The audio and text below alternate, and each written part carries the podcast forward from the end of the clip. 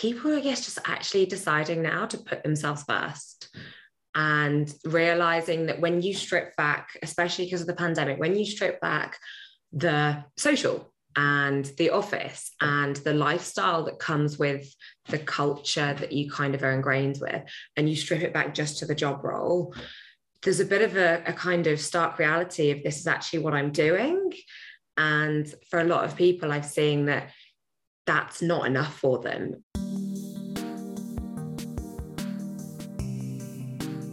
Welcome back to the Career Therapy Podcast, where we help you navigate the emotional and promotional sides of the job search so you can change careers with confidence. My name is Martin McGovern, founder and lead coach at Career Therapy, and today I'm excited to introduce you to our guest, Sarah Burrows.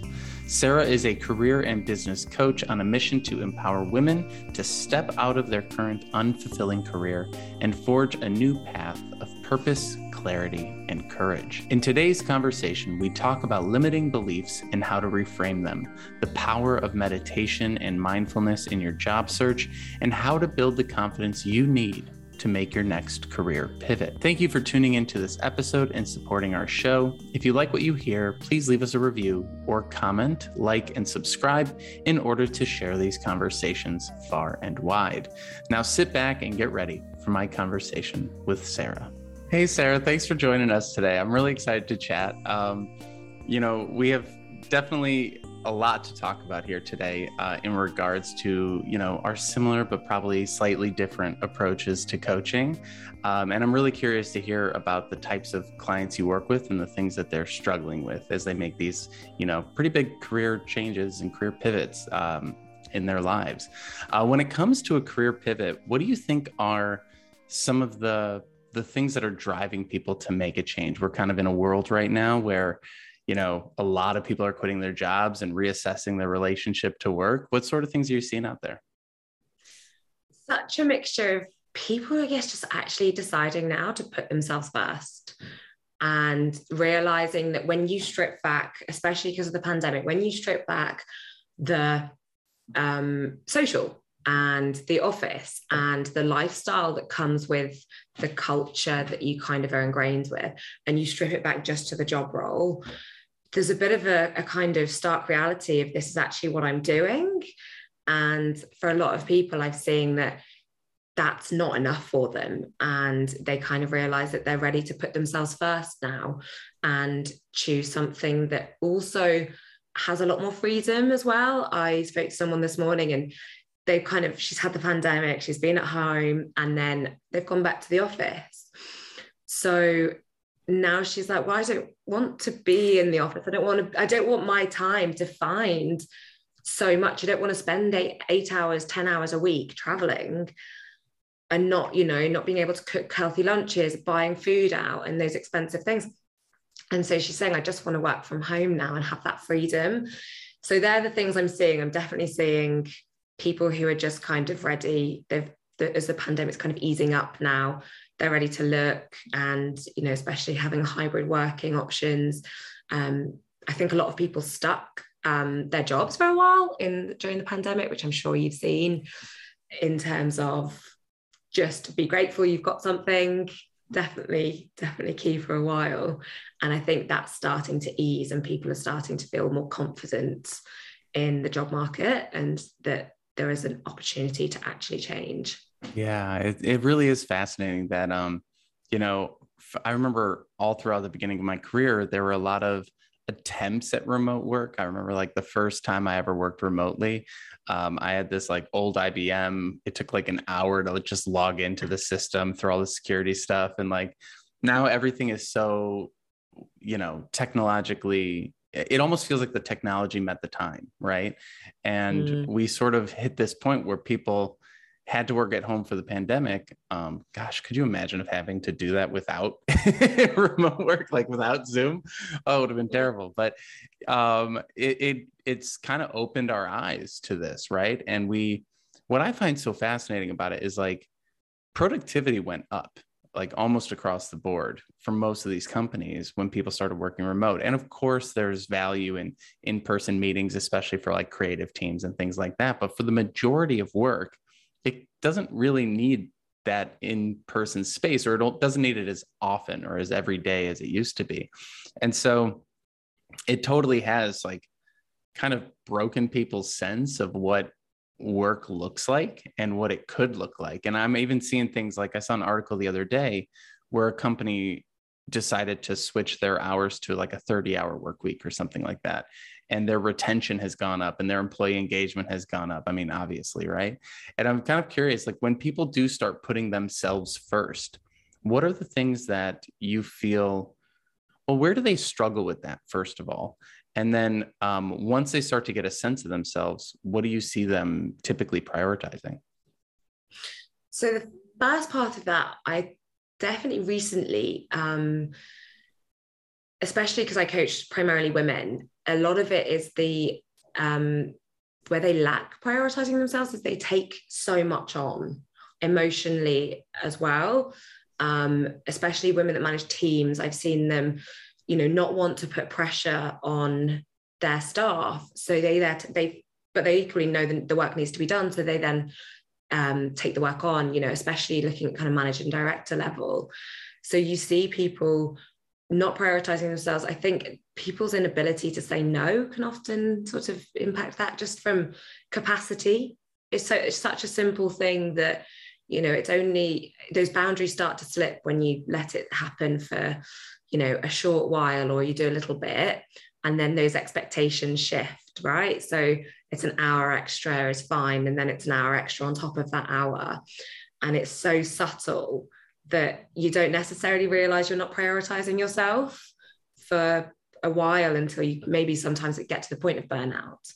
But it is that extra it's that little bit that changes. And you know someone else asks for something and then you take that on from a team or um, and I, especially during the pandemic as well I, i've worked with a couple of nurses and for them it's been so emotional um, and sort of prioritizing themselves to remember to work hard on switching off when they finish work as well.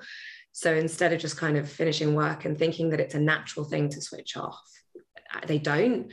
And so it's, yeah, so many little things that kind of com- like build and compound on each other um, that they lack doing. I love that you dug into that because, yeah, that compartmentalization is so important. And I think that kind of overlaps with our careers in a weird way because um, a lot of times our jobs become our identities, uh, especially you know in in in our in our world today, and it's really hard to turn off, especially when your work came home with you, right? And your home space and your workspace and everything kind of bled together um, just in general, like I know for myself, as soon as I started working from home years and years ago, even pre pandemic, I was like, oh, so you just kind of keep working until you go to sleep? Like i guess like when do i stop? When do i put this down? Um, but that compartmentalization piece is so important. How have you helped people compartmentalize? Where what are some like strategies that people can do to keep things separate when it all feels all, like one big you know behemoth yeah that's this is something i think you know everyone struggles with when they work from home as well. I think that's not so much it, you can i prioritize myself really well but equally i can stay on my laptop later than i probably should sometimes.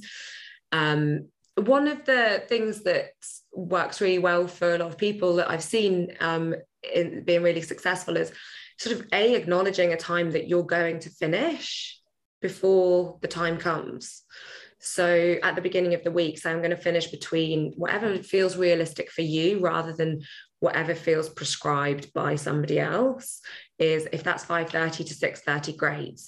And then what's your leeway? So if you get to 6.30 and you've got a little bit more that you want to finish then what's the time? So that you don't feel like you, if you've missed that mark that you've kind of lost sense of control over it. Mm-hmm. so having a clear definitive time that you're actually going to stop and then what are you going to do straight away? So often like a walk or going to the gym or doing cooking or something else to switch off to change your focus so that you've actually got a reason to finish at the end of the day. I love booking a gym class um, at like 5.30 because it just stops you accidentally working till six. It stops you missing the clock and just carrying on working because you actually have to get up and and go and do something else. And it's kind of building those in as habits, right? It's building that in so that it, after 30, 60, 90 days, you just do it. You don't have to think about it. And meditation as well. Finishing work, coming home. I've got a client and we, we're working on meditation over wine as your switch off from work when you get nice. home. I love that. That's such a good one because, like, it also builds back in that transitionary stage. Because um, I think that's one of the things that got lost when we started working from home is there used to be a transition to the office with the commute and a transition out of the office with the commute. And that you know 20 minutes to an hour or whatever it is like allowed people to sort of process out the day or prep themselves for the day right and i think that you know as much as back in the day when I had a two hour each way commute, I did not enjoy that. there is something to be said about like that slow ramp up into work and that slow ramp down out of work um, versus just like wake up computer right and or wake up phone and email right in bed um, and and giving yourself something like going to the gym is like it really it physically changes your mm-hmm. experience of the day so that you're body can catch up. And I think that that's one of the things that we don't always give enough give enough mind to is like the mind body connection of the job search and how you know we sort of live as these like floating heads staring at a computer right? And uh, we're not really in touch with our physical body. Like people will work through lunch. People will work through you know not go to the bathroom for like half the day right? And so like how do we you know improve that connection? So you've been talking about you know meditation and things like that. Um, what are some of the benefits of meditation or, or other sort of mindfulness practices that you've seen in your coaching? Wow i mean the list of meditation um, benefits goes on and i'm yeah i'm i'm no scientist but just the long-term impacts of meditation you can literally change the physiology of your brain by meditating within four weeks. Um, that's been shown on MRI scans, and it reduces your stress response. So it reduces, I'm going to get it wrong. I want to say the amygdala is the amygdala, um, so that you don't have such a potentially um, high stress reaction to everything in your life and you can do that um, you that you even make better decisions um, when you meditate at work and you perform better in exams if you meditate.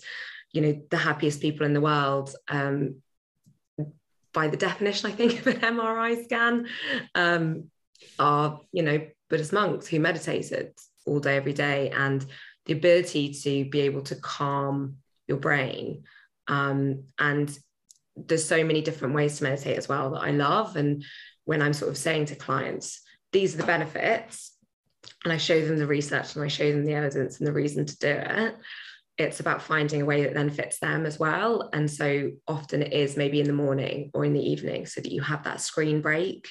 Um, and you maybe as well not just go from your floating head on the computer to a floating head watching TV um, and, and creating that kind of space um, but the yeah the the benefits of meditating are absolutely incredible. Yeah i love that you said that because I, I remember seeing a meme at some point during the pandemic where the person's like all right done with work. They're like sitting at their computer and it's like all right done with work. All right, starting play. And they like, that's so true. And, and when it, I, I, I think it's fun that you have like the meditation and wine, like what are different, let, let's dig into different ways that people can meditate. Like I just joined this, um, meditation like studio where every other Sunday, uh, they have like an hour long group meditation, which I find it in a group to be a completely different experience than on my own. And benefits of both obviously uh, different benefits from both but and then they have an hour discussion after to like talk about meditation and like about your experience meditating and things like that and i'm so pumped about it it's like so fun but um what are what you, you I think a lot of people have a perfectionist mindset around meditation, and my I know I do, and it kind of keeps me from doing it as often or as consistently as I'd like. And I don't know, you toss out that meditation and wine, which I think probably appeals to a lot of people. So, what are different ways that you get people to just kind of calm down about it and and approach it in a more accessible way? I, I love that you, I love that you're doing the hour and the, the discussion around it and for me, what that pulls up is that you're not always going to have the same practice of meditating. Each time you do it will be really different. Um, I'm yeah, there's no perfectionism about meditation. Um, there's no right or wrong. There's just literally trying, I think, is the key, which sounds really cliche, I guess. Um, ways in which I kind of suggest to people usually um, is try between sort of guided um, guided meditations. There's loads of apps that are free. Um, you know, and everyone has their different preference. So I have had people say to me, like, I can't meditate. And that's just the frame of mind they're in. I can't do it. So they don't try. And I say, what, what have you tried? And then it will sit in quietly. And I was like, oh, okay, have you maybe thought about any other way that you could do it? And they're like, no, because that's what meditating is, right? It's sitting cross legged, arms on lap, palms facing up, in silence for an hour. And they've got this concept of what it looks like. Um, whereas actually, when I suggest it to clients, I said, you know, why don't you try, try different ways um, and try it in the morning, try it before you go to bed. You know, um, my client at the moment, she's just worked out for her that and we tried for about three weeks to see where it fits into her routine, which one she likes, how long she's got available to meditate. Um, which kind of guided meditation she wants to do. So hers is she drives to work and then she sits in the car for 15 minutes and she meditates before she goes into work. And that's come through trialing it after work, trialing it before bed, trialing it in the morning to see where it fits with her routine. And then she'll listen to a guided meditation. Um, and there are so many. And for me, I'll do kind of seven minute blocks, which just is how I enjoy doing it. And I think if you're going to enjoy doing it or find it that it suits you and your personality better, you're more likely to do it. And also to take that pressure off yourself. Like you're not going to suddenly calm your mind. It's really hard. It's actually a really hard practice to do. And no one gets it right 100% every time. So if you remove that pressure, and sometimes I just go and like I'll put a guided meditation on and I'll just sit there and I I maybe won't even be mind that mindful for all of it, but it's taking that time and in the hope that at least 50% of the time it's really doing some good and the rest of the time at least i'm taking that time for myself. And that's equal of, as of equal importance. Um, yeah and it's proving it's proving to yourself that you can take time for yourself because i think sometimes we lose sight of like our ability to care for ourselves when we're spending so much time taking care of others and taking care of work and taking care of all these other things right? Like you know you talked about um, before the call like you know a lot of times in managerial roles people tend to just that slow taking on of too much right? And at a certain point that's a uh, that's a boundary that people aren't mm-hmm. setting right? And being able to meditate for five minutes on a train on your way to work or in your car before going in like that's just showing to yourself that rather than mindlessly rushing into the office you can give yourself five minutes and like prove to yourself that you can prioritize yourself for those five minutes at least right? And i always do enjoy that like um, the imperfect approach to things because uh, you know there's there's the idea where you're like levitating off the ground obviously um, and sometimes like those really deep meditations like i've never been to an all weekend or like week long silent meditation retreat. It sounds very uh, intimidating right? But um, that actually can bring up a lot of pretty negative emotions in people sometimes. It's not like uh, sometimes you you sort of see these apps and you're like meditation everything gets better. It's like well some forms of meditation can like bring up traumas and things like that. So maybe before you get into that in the middle of a job search when you're super stressed out try some of these lighter forms of meditation like with a glass of wine or just breathing or just listening to an app or just like I don't know if you're into ASMR, whatever the thing is someone's into, right? And so like really, you know, playing around with it. And and I think that idea of play is something that I think is so important with all the things we talk about because they seem so serious, right? When people mm-hmm. come to a coach, it's usually because they're burnt out, they're desperate, they're struggling, they're hurt, angry, traumatized, whatever the thing might be from their previous role or current role or boss interactions. And a lot of what um, I've seen in my practice is just like helping people reframe things and calm down. And, you know, that's what you're sort of talking about here is like having that pause before reacting, right? And allowing yourself to think more rationally rather than emotionally. And um, when people do finally get to that place where they can pause, how have you seen that show up in their job search or show up in their work? What are what are some of the things that they're capable of doing in terms of maybe managing up or in improving their job search? How has this like ability to pause and breathe and uh, take a minute um, impacted their results? So I think they're a bit more considered in their approach at work and they kind of have a little bit more of an ability to maybe step back and answer questions rather than just kind of um, allowing their emotions to fire up and being more reactive. people are more proactive than reactive when they have the ability to stay present. Um, and also, I think the beauty of recognizing just being present is it takes some of the like catastrophizing out of the actual situation. So rather than thinking that it's like the end of the world and i think that can really in, be into playing with people's emotions and like when you go for a career search and things you know people think that a career search is going to be so you know so final and you know it needs to be my dream job that i'm going towards and actually when you kind of build in this sort of being present you can recognize a little bit more i feel that it's just the next step it's all it is it's just another job and also if you don't like that, that's okay. There's going to be other jobs. But at least you're going in the right direction. At least you're doing the work and at least you're doing it mindfully and in a, in a really positive, productive, efficient way, rather than being that, oh, I've got to find my dream career because that's, you know, and I, I want to do it for the rest of my life. it's just a career pivot and it you know you're going to try something out if it fits with your values and it's good company culture you're probably going to like it and that's cool for about five years and i think building that um, perspective is is really compounded when you do meditation and recognize that you it's not it's not that big of a deal. It's so true. I had to have a conversation with someone earlier this week where I was like, look, I know we think every like millennials and Gen Z or which whatever the gens are, um, we, we think that they're the job hoppers. But if you look at the stats, like even the boomer generation, like the average amount of time in a job is four to five years. And so I have to constantly remind people of that. Like, you know, this is not a forever decision. This is a very short decision. This is like, and the older we get, the faster time moves. So it's like at a certain point, it's like, oh, this is just literally like the next project I'm working on almost when you start to think about it.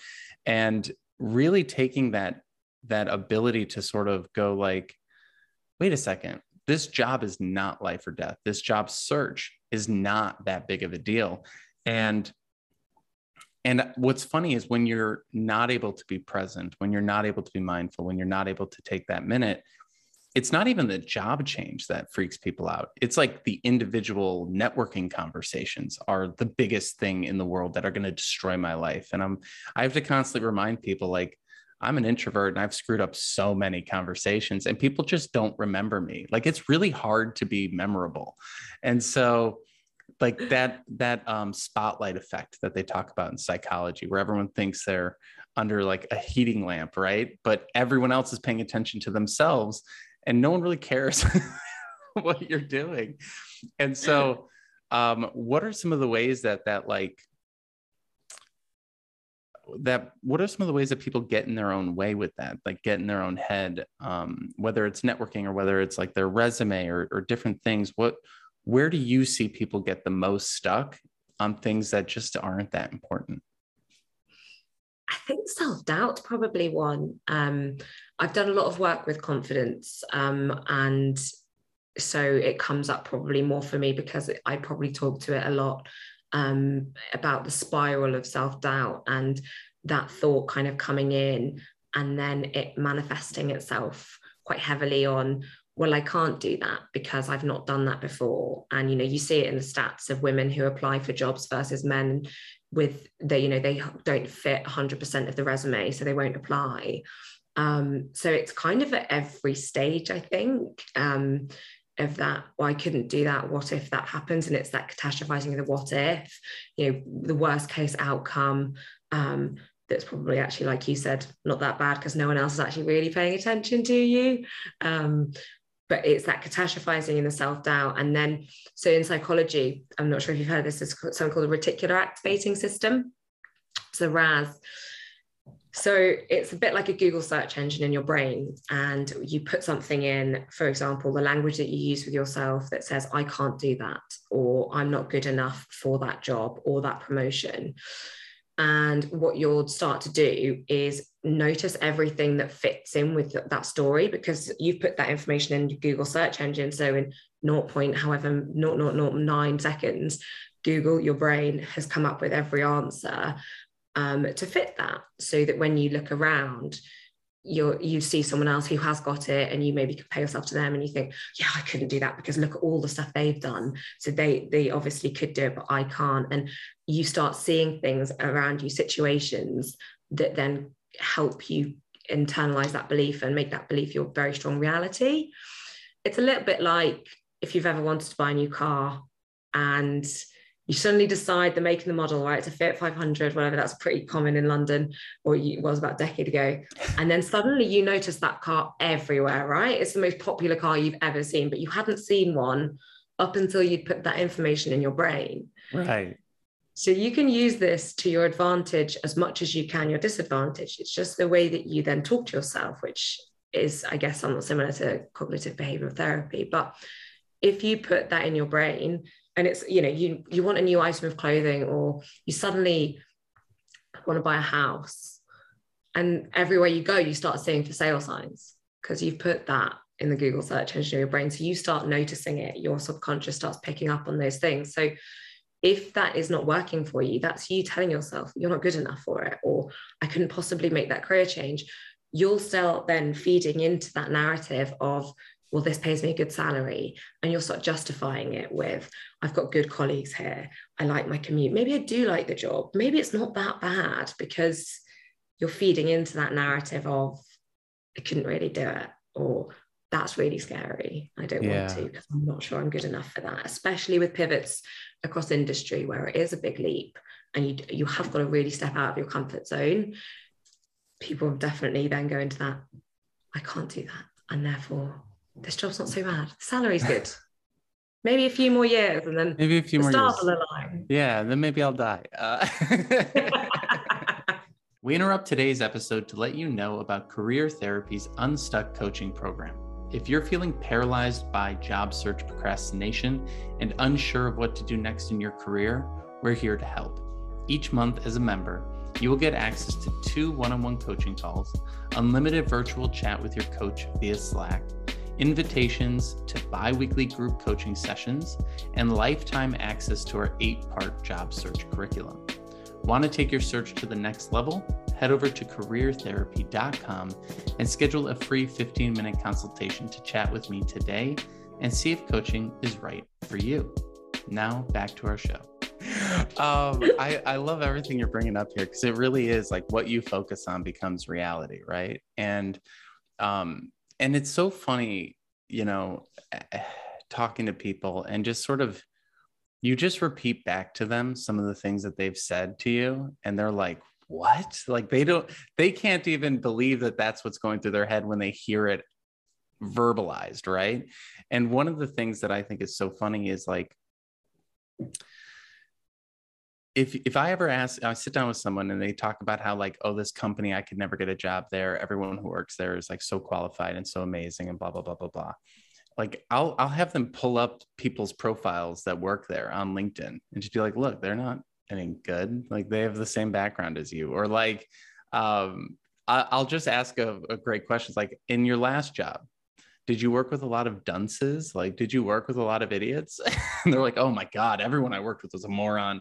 And I'm like, well, then why is this company filled with smart people? Like, every company is just a bunch of people, and people are pretty stupid. So, like, let's lower the bar on these companies that seem so, you know, like I, I i'm like these companies are lying to you all right? They are they are marketing themselves to you. What they're not saying in that job description is that the last person quit because they were burnt out. What they're not saying in that job description is six months ago we laid off 30% of our workforce and that's why we're hiring again. Like i think people i think job seekers are way are like overly honest to a degree in which they're like delusionally honest like they're, they're like oh i could never do that job and i feel so you know d- unqualified for it. And then companies are like delusionally like positive about themselves and these like this delusional negativity is meeting this delusional positivity and it's just creating this like wild situation.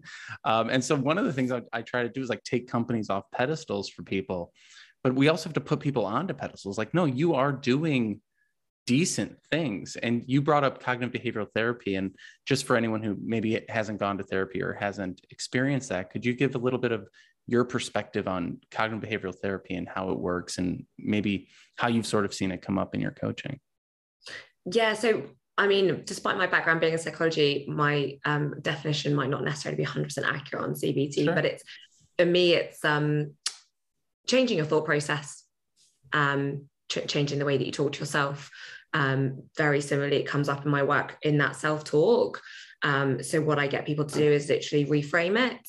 Um, they take what they're currently saying to themselves, they reframe it to what they'd like to say to themselves that feels real for them, um, which I think is really important. And it is, it's putting yourself on a pedestal in the way that you're comfortable with and a way that you can believe which then changes your reality. Um, and then backing that up with the evidence is how is how i kind of incorporate that changing of um, thoughts um, that is that cbt element.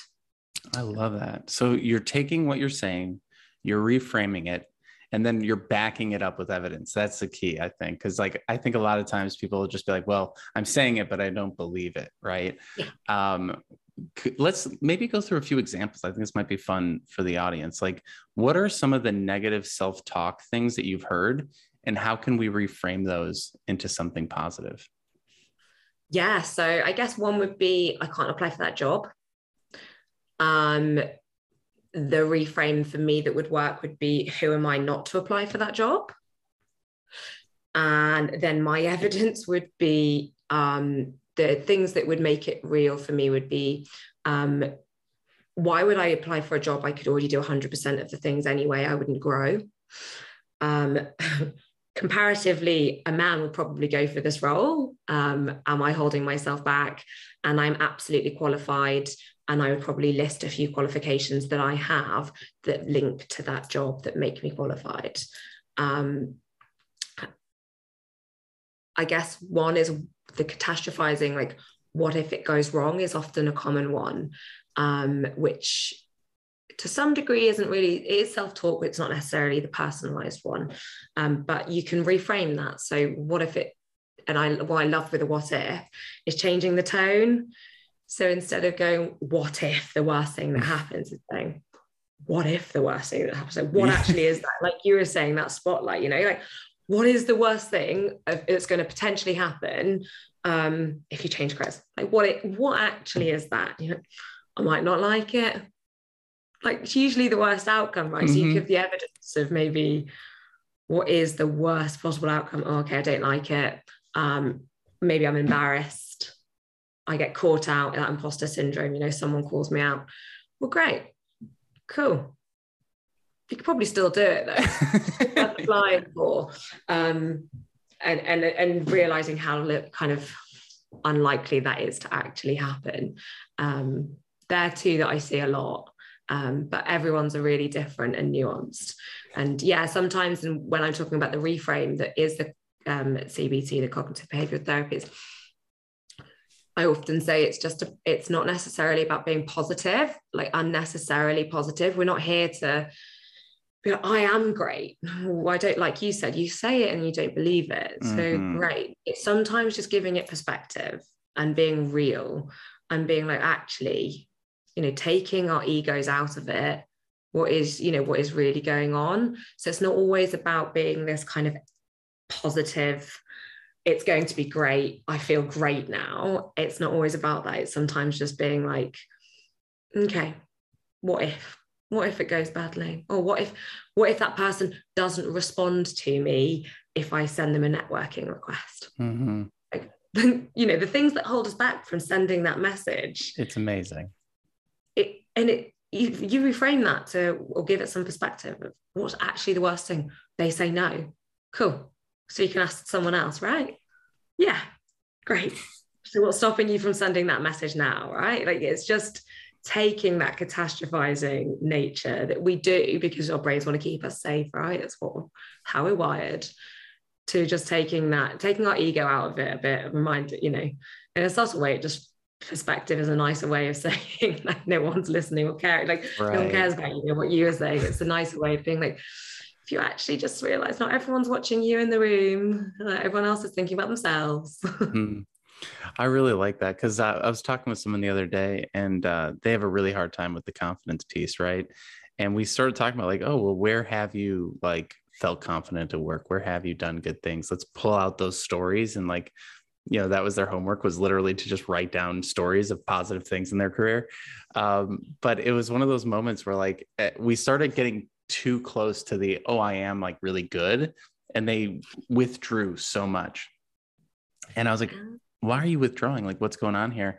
And uh, they had an image of like confident people being douchebags. and I was like, okay, well, we're, we don't want you to be that. Right. So I'm not going to push you in that direction. But like, what are like, what is a kind confidence or like, what does that look like? Who, what people in your life have you met that have like a more kind, gentle confidence? Um, and we had to like kind of pivot away from this image of like the D bag into something a little bit more them. Right? And uh and i like what you're saying here because like we're not going to be able to get everyone to like i'm the shit right? But we can get people to like well i'm not a piece of shit. Like, like you know like somewhere in the middle that's just maybe neutral. Like I, I i find that that's um a lot of times my goal with people isn't to get them to fall in love with the job search because that's you know a bit absurd. It's not the most fun pro- process right? It's not like creating art or something. But um, i want you to just be neutral about the job search rather than so effing negative about it right? And um, that catastrophizing piece i think like I really appreciate you saying like it's not even changing the words, it's just changing the tone.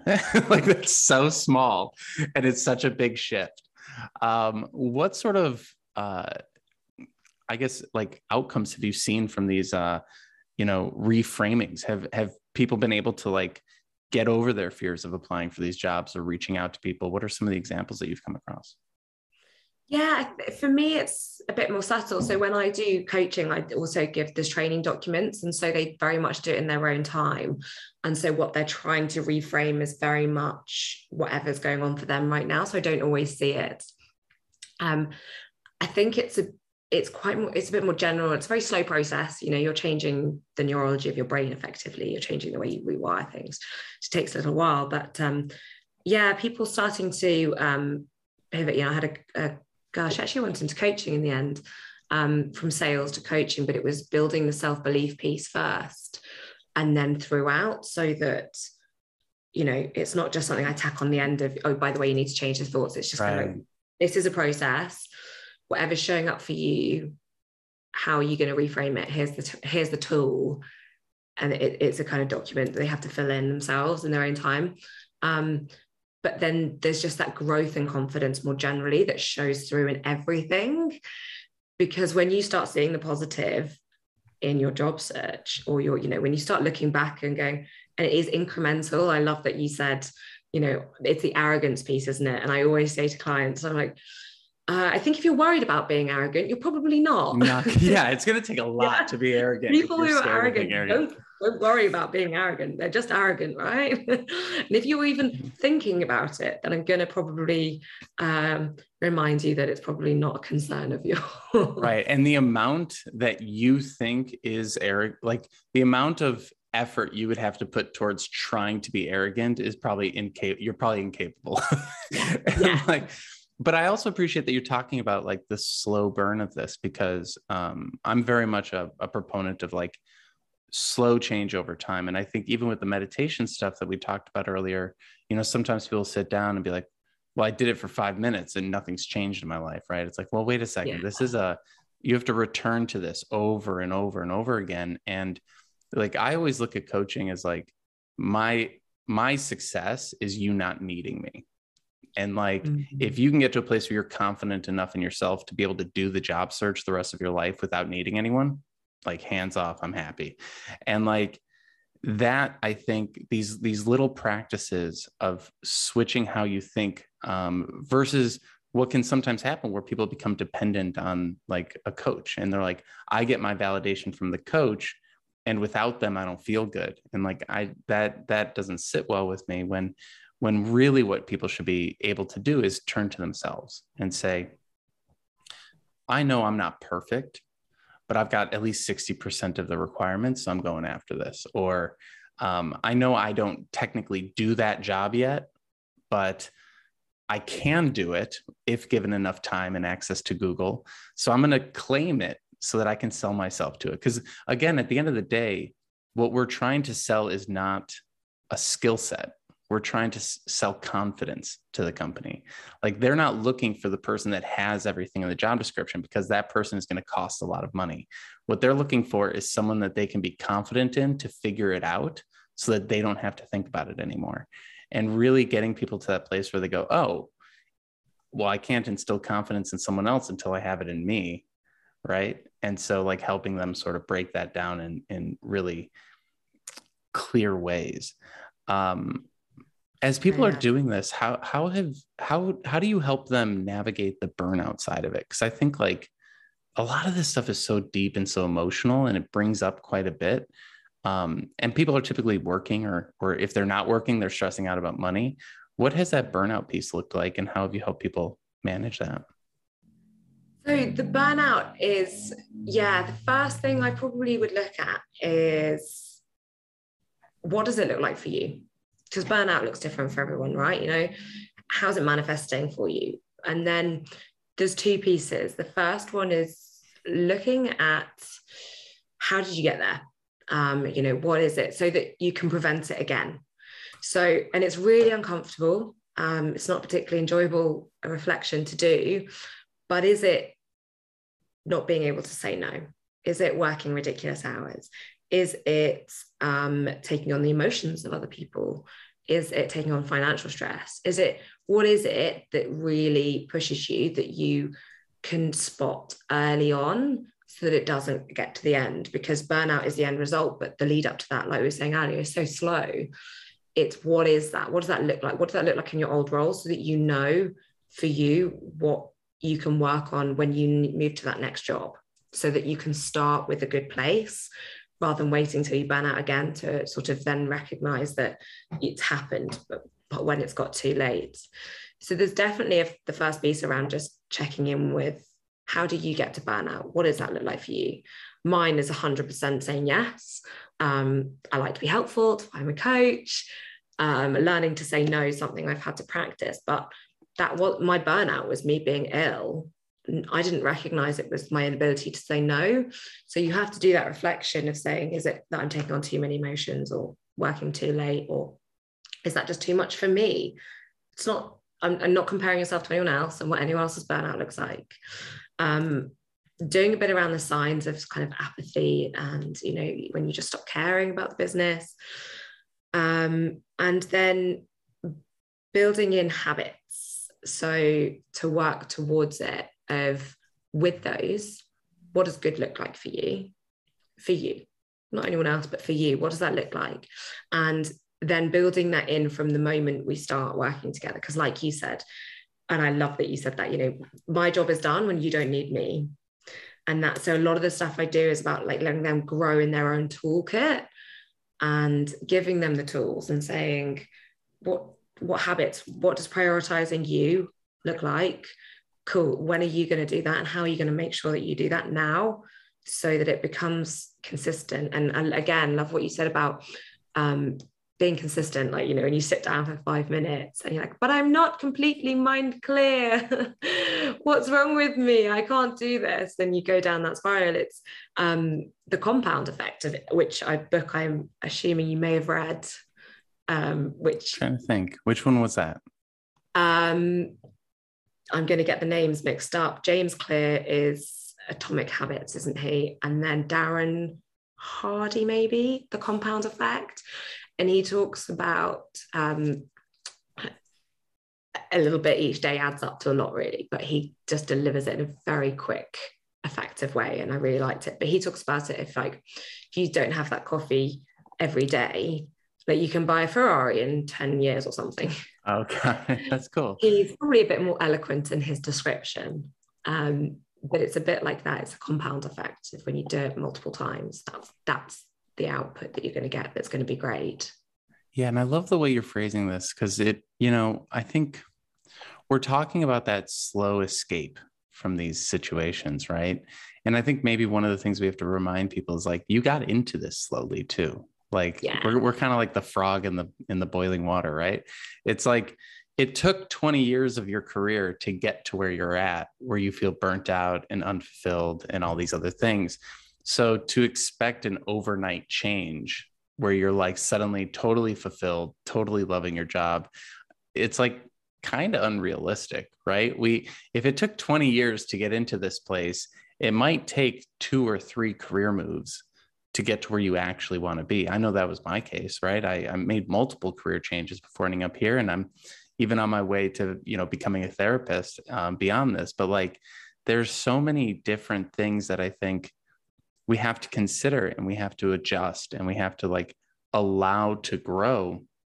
And I, I just appreciate you know that that slow escape because we got in slow, right? Um, are there any other things that uh, maybe a few other reframes or different things that you've seen with clients that might be kind of helpful to leave people with today? A couple of reframes around the job search.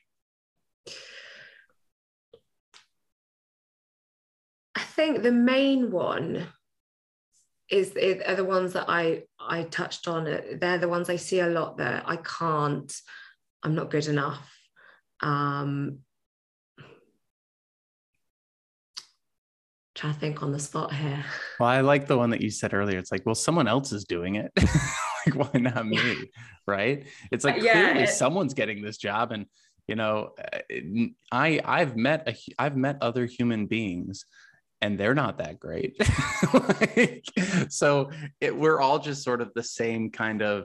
It, we're all pretty much average, like right. Like if you really look around, most jobs are just filled with average people, yeah. right? Because that's just math. But um, but yeah, it's like just knowing that being kind of in the average is a totally fine place to be. You can get jobs being average, and like that's totally cool. I um I think one of my favorite ones is that I've definitely heard elsewhere. So it's not it's not original, but um when you ask yourself, who am I to? Who am I to apply for that job? Who am I to be the MD? Who am I to do that career pivot? Who am I not to? Mm-hmm who am I not to do that? Why shouldn't I do that? Someone else is going to do it if I don't. And and that for me is just who am I not to? Actually stop thinking that you're so special. Like just go for it. You know, take that sort of ego out of it again and think, who am I not to do that? I can do that. I think we should leave it on that. I love that right there. Um, so, thank you so much for joining us today, Sarah. Uh, where can folks find more about your work and follow along with what you're doing? Yeah, thanks so much for having me. It's been so great. Um, so my website's www.achievingambition.com, um, and you can find more about my career change program and working with me. You can book a free practical on there. Uh, and then I'm on LinkedIn at Sarah Burrows Coaching and achieving ambition and then on instagram as well i'm achieving ambition underscore on there I love it. Love the alliteration too. Thanks so much for joining us today, Sarah, and I hope you have a good one. Thank you so much for having me. Thanks for joining us for today's episode. If you found this conversation to be helpful, please like and subscribe wherever you are listening. We also appreciate it if you take the time to leave us a review on iTunes. It really does help us spread the word and get these ideas out to more job seekers looking to build their careers and improve their lives just like you. If you'd like to learn more about career therapy and see our different coaching options, you can head over to careertherapy.com to learn more. Thank you again for stopping by. We wish you all the best in the future of your career. Have a good one.